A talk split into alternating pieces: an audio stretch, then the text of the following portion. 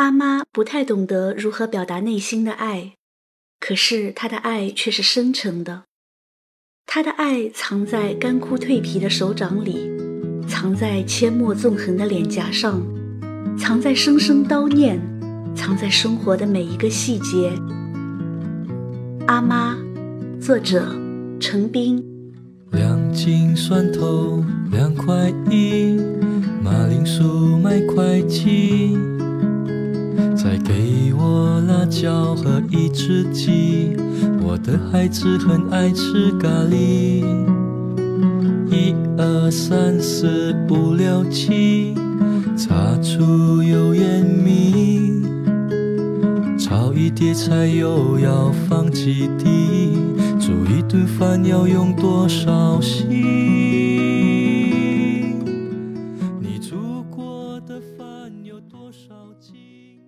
二十多年前，我们建德老家的房子，用泥土墩石堆砌而成，外墙糊着白石灰，房顶是黑色的瓦。经过雨水的冲刷，不过几年时间，房子便基本没有了完整的白色外墙。每每下大雨，屋里便指不定哪个角落会滴水。如果遇上电闪雷鸣，老房子越发显得岌岌可危。印象里的雷雨夜，小小的我总希望阿妈能抱着我，对我说：“别怕。”可是阿妈总有忙不完的事情，没时间关心我，以至于现在我三十多岁了，却仍然害怕雷雨。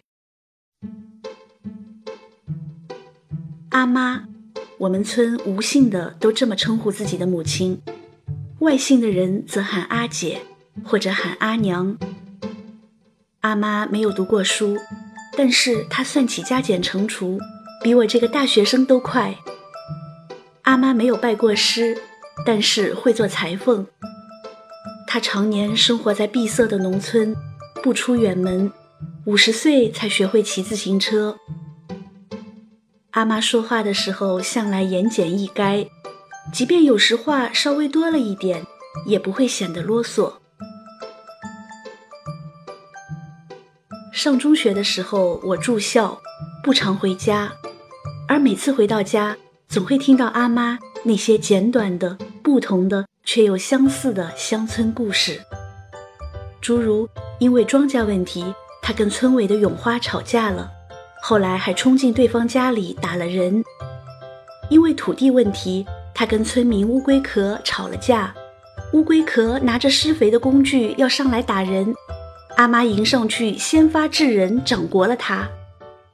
拉力头无缘无故放了我家田里的水。听到这些事情的时候，我觉得又好气又好笑，我一生气就咬牙切齿。正打算操起木棍去替阿妈出气，阿妈呵斥道：“做什么去？你这个没长远心的！”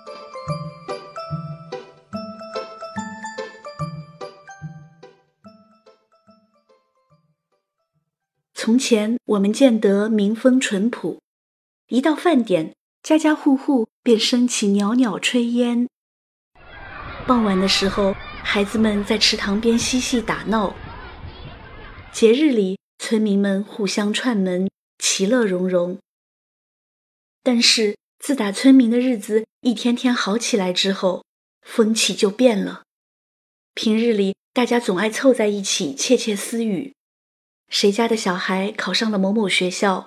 谁家造起了洋房？谁家养鸡赚了钱？谁家在深圳的大公司当了经理？大伙儿互相攀比，互相妒忌。谁也见不得别人过得比自己舒坦。这不，邻居又不安分了。他们在造围墙的时候，挖了我们常走的一条小路。阿爸看到后，气呼呼地拿了锄头，在邻居家门口挖了一条一米宽的大坑。阿妈则一脸铁青，拿着铁锹和阿爸一起敲泥土。两人一边狠狠地干，一边跟邻居争辩。小小的我吓得赶紧跑回楼上，躲在窗帘后头，远远的偷看。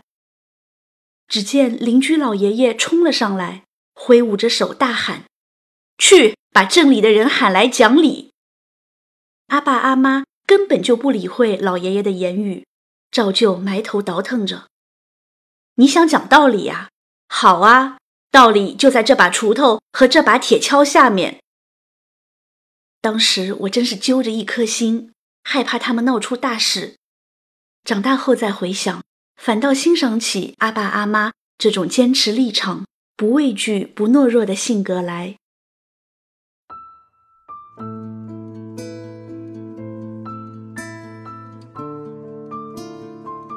阿妈没有读过书，目不识丁，她把全部的希望寄托在了儿女的身上。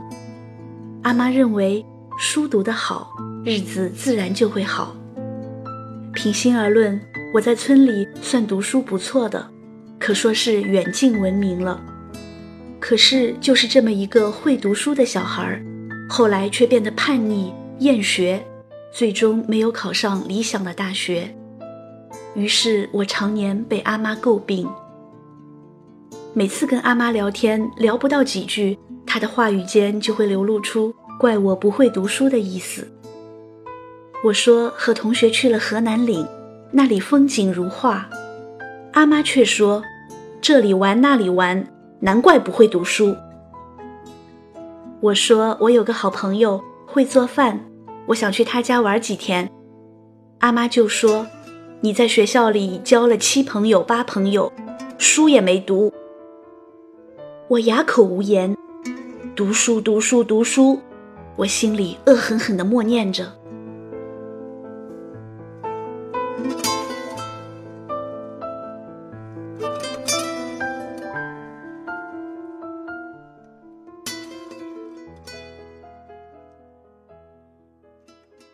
柿子红了，雷雨没了，干旱却来了。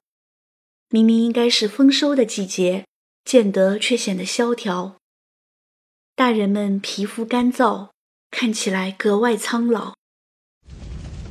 灶台里的干柴噼里啪啦地燃烧着，那响声听起来也格外清脆。有个周末，我从学校回到家，发现家里的水龙头不出水。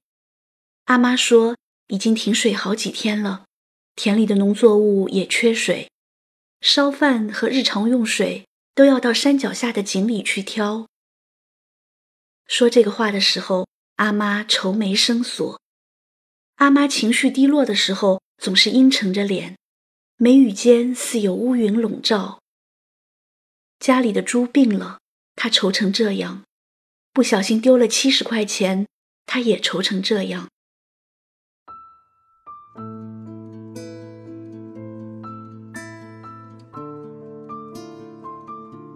那年我猛长个子。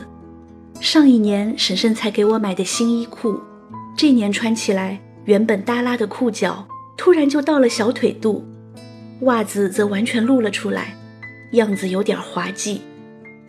上小学的表弟看到后问我阿妈：“你能不能给哥哥买套新衣服啊？”表弟说出了我的心声，看到同学们穿着一身身合身得体的衣服，我很是羡慕。阿妈很少关心我穿什么，从不关心衣服是不是我喜欢的，样子好不好看。于是我只能期待过年，因为每到过年，婶婶都会给我买新衣服。穿上合身好看的新衣服，我便能隐隐约约地找到自信。再长大一些，我穿上喇叭裤，阿妈说我像讨饭的。我穿着黄色的衣服，阿妈说我像和尚。这回我怒了，我紧绷着脸，默默走到楼上，狠狠地脱下身上那件黄色衣服，疯狂地将它撕碎。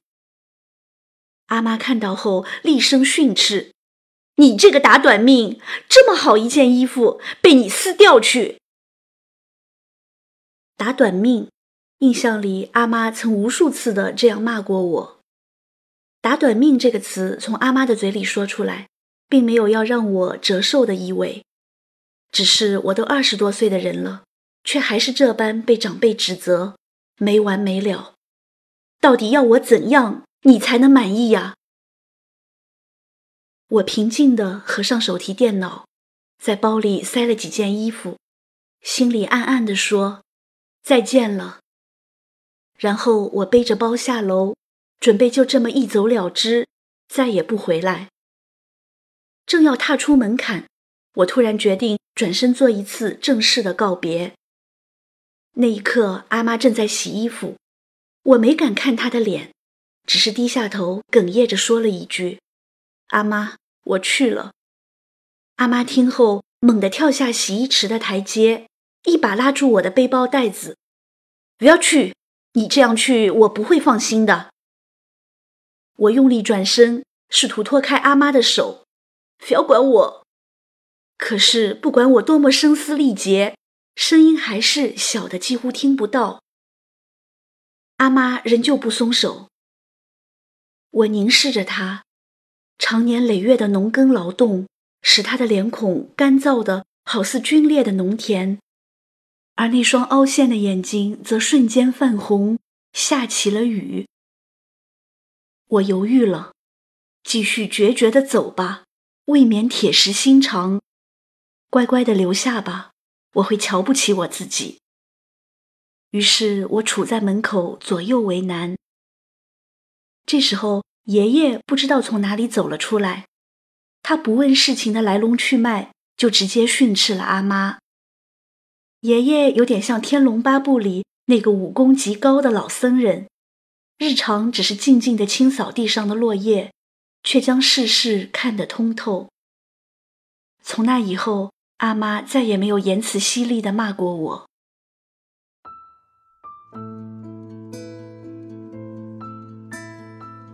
后来我有了女朋友，阿妈便常催我结婚。再不结婚，以后我们都老了，就再也不管你们了。钞票都给你准备好了。好了好了，我结我结。我不耐烦的答应了。回到家里。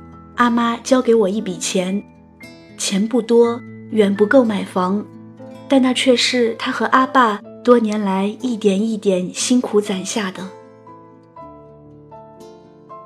结婚当晚，我喝醉了，迷迷糊糊的听到阿爸对我的岳父说：“我这个儿子，我们花了一切代价培养，他如果犯了法，我替他去坐牢。”那晚，我烂醉如泥，喝断了片。神奇的是，那晚以后，我像是变了个人。我开始以成熟的已婚男人的心态来和人们相处，也不再叛逆。我开始深切地感受到父母多年来的培养和付出。虽然我曾对阿妈有过诸多抱怨，但是反观我自己，我又何尝真正关心过她？我何尝真正关心过阿妈的喜恶，关心过她穿什么衣服，衣服合不合身，好不好看？阿妈没有文化，不太懂得如何表达内心的爱，可是他的爱却是深沉的。他的爱藏在干枯蜕皮的手掌里，藏在阡陌纵横的脸颊上，藏在声声叨念。藏在生活的每一个细节。原谅父母的局限，理解他们的不易，或许便是一个人成熟的开始。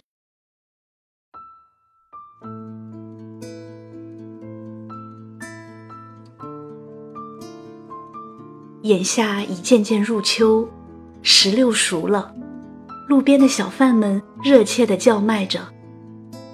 路过花坛。偶然闻到月季淡雅的香味。此刻，阿妈正坐在门口剥板栗吃。阿妈，我去了。阿妈听到后，赶紧吐了板栗壳，拍拍手上残留的板栗渣，起身进屋，拎起一大袋板栗粽，叫我带回宁波。我执拗地往外小跑，嘴里喊着：“不要拿，不要拿，你自己吃吧。”可阿妈不放弃，她一路追赶，竟追了差不多两里地，一直追到村口。我停下来，回过头冲她大声说：“你别拿过来，你拿过来我就扔掉。”阿妈这才停止追赶。只见他微笑地立在原地，嘴里喘着粗气，方才还是麦色的脸变成了古铜色。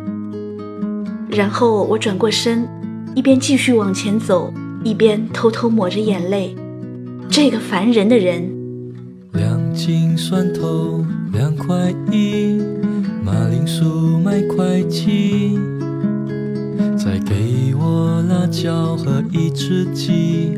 我的孩子很爱吃咖喱，一二三四五六七，擦出油烟米，炒一碟菜又要放几滴，煮一顿饭要用多少心？你煮过的饭有多少斤？谁能数得清？答案悄悄地藏在米缸里。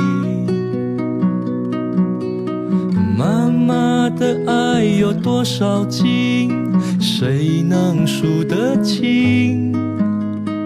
答案写在她脸上的皱纹里。